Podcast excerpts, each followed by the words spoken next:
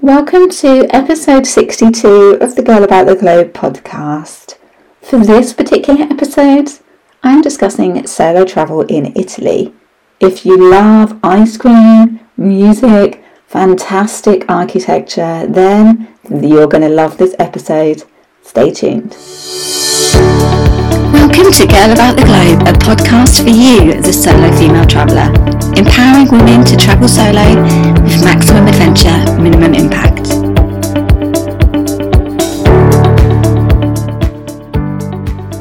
So, what type of solo would be attracted to Italy? I'd say historical solo, people who like the cuisine, sightseeing, city solos, art and museum, romantic solos. Even though some of the destinations like Venice are very romantic and do attract couples, they're still great cities to explore by yourself. This is just a different country, but I went to Paris, which is meant to be a really romantic city, and I went by myself and I still had an amazing experience. So don't let being solo put you off visiting places like Venice or Florence. It's also good for fashion girl about the globe because you've got Milan, which is the fashion capital, and obviously for the wine girl about the globe because Italy is very known for their wine. So the places that I've been to in Italy are Venice, Rome, Milan, Florence, Cinque Terre, Pisa, Milan, Rimini, and Bologna. There are so many places in Italy that need two weeks really to see a few different places. It's got a long Mediterranean coastline and it's very easy to solo travel through. It's got a very comfortable vibe. So it's got good transport infrastructure. The only place I didn't feel that welcoming was Cinque Terre, which are the five fishing villages where you can do walks in between all of the villages. And it's a beautiful coastal walk. I went at the height of summer and I didn't feel that welcome there. But it was a beautiful place. Don't let me put you off definitely recommend going, but that's the only place that I've been where I didn't feel the welcoming vibe that I felt in the rest of the country. So a good time to go. Any time of the year is really good to go. But if you want to avoid the tourists, then spring or autumn is better. Places like Rimini are good in the summer months. I visited Rimini in February and I stayed overnight for two nights on my way to San Marino and it was really cold. It was very bitter cold and there was hardly anybody there because it's a bit of a it's a coastal destination. So obviously if you're going to places like that, then go during the summer months when you've got the, the sun. Italy, you can visit it in the Christmas period as well. So you've got Christmas markets in Venice, and you've also got the Venice Carnival in February. So check there are any festivals on when you're going to go. Places not to miss the Amalfi Coast, which is southeast of Naples. It's known for its Mediterranean fishing villages, which are perched on the Italian cliffside. It's meant to be really beautiful and it's even been classed as a UNESCO World Heritage Site. So there are different ways you can get there. You can either get there by bus or you can either get there by boat as well. If you are visiting that coastline, outside of the summer period, then do check if the boats are running because apparently they, they don't run as frequently.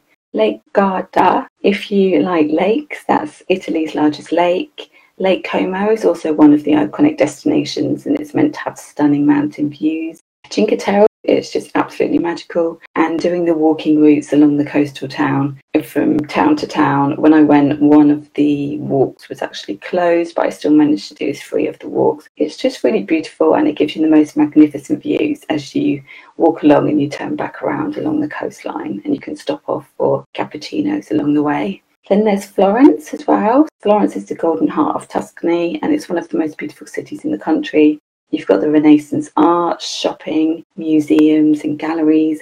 I did a hop on, hop off bus tour there, which had about three different routes. And it was just a really good way of getting my bearings and learning a little bit more about the city.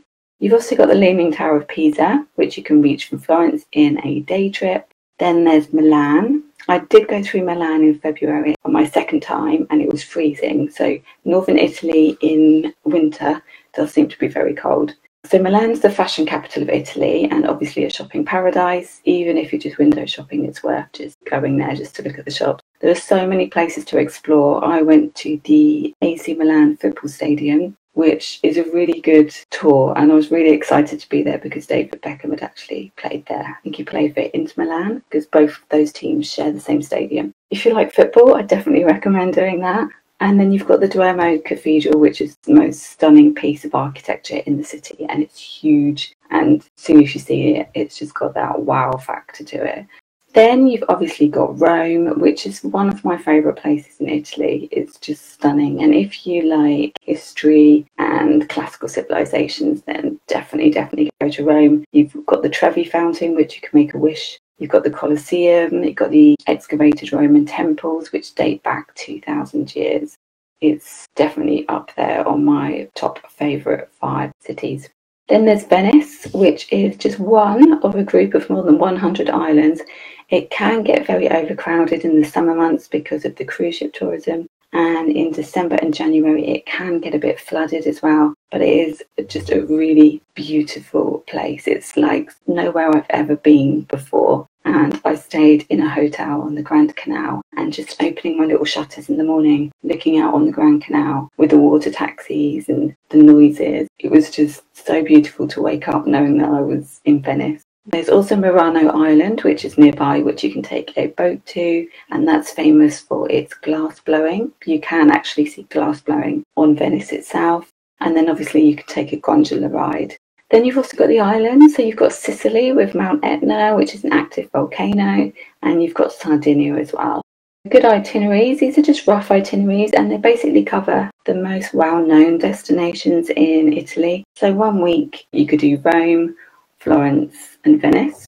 Two weeks you could do Rome, Naples, Pompeii, where the famous earthquake took place, and the Amalfi Coast and Capri. Another two week itinerary would be Venice, Monterosso, Cinque Terre, Florence, and Rome. There are so many different variations that you can do of it.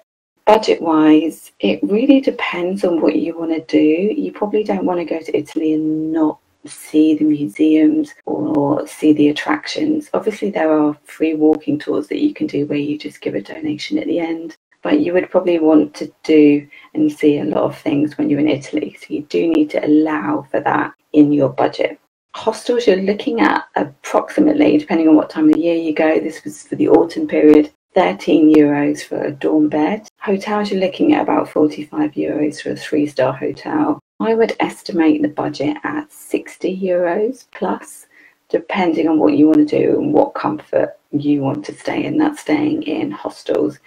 Really easy to travel from each city and advise booking your tickets online as well. Some of the cities are actually in Italian, so that did confuse me a little bit, which it shouldn't do. But when I was looking for particular names of cities, it was slightly different to what I was looking for. But yeah, pre booking your tickets online is a very good idea. I always recommend as soon as you get to a place doing a free walking tour just to get your bearings, and then you can also meet people as well. I've been a couple of times, and the first time that I went, I used a hop on, hop off bus called Busabout and I met so many people with Busabout. I really recommend it. I used it for quite a few countries in Western Europe, and at the time, they departed from different places every two days. So basically, you book your pass that takes you to different sectors of Europe. So you can pre book it as you go along with the dates, as long as there's availability on the buses. And then you join the buses. You normally get a tour guide, which gives information about the place that you're going to next and they'd show you a video if it's relevant for the next destination, like a movie, for example. And then they also recommend evening tours or other tours that you can do.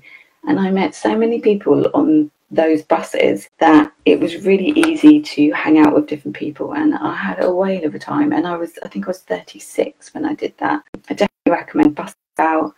Also took the train as well buy your tickets online before you go. Another tip that I was told is that Sunday seems to have fewer services because Sunday seems to be more of a family day. The timetables aren't as frequent on Sundays.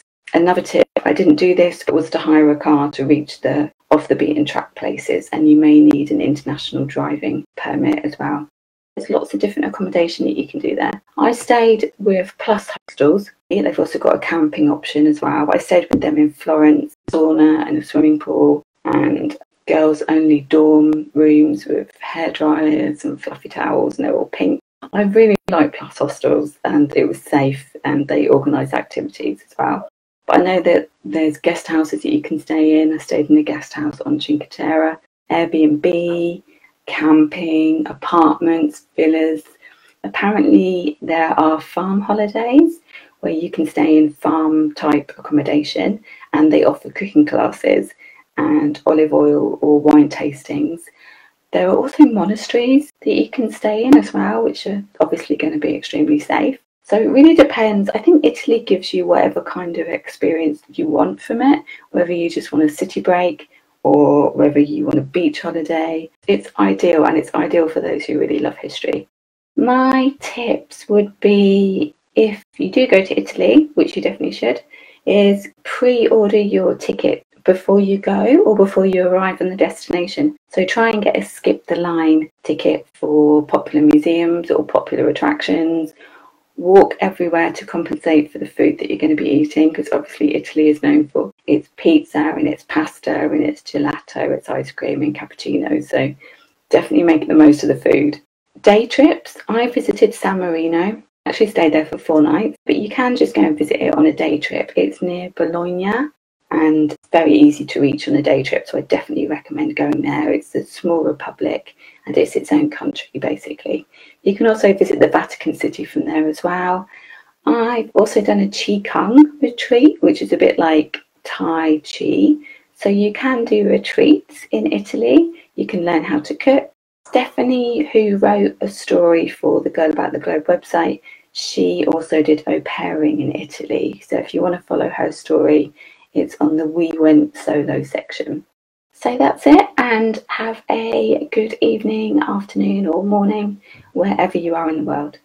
If I've inspired you to take a trip to Italy in this podcast episode, then you can find out exactly how to plan your solo trip with our solo travel in Italy guide on the Girl About the Globe website. And I'll see you next week.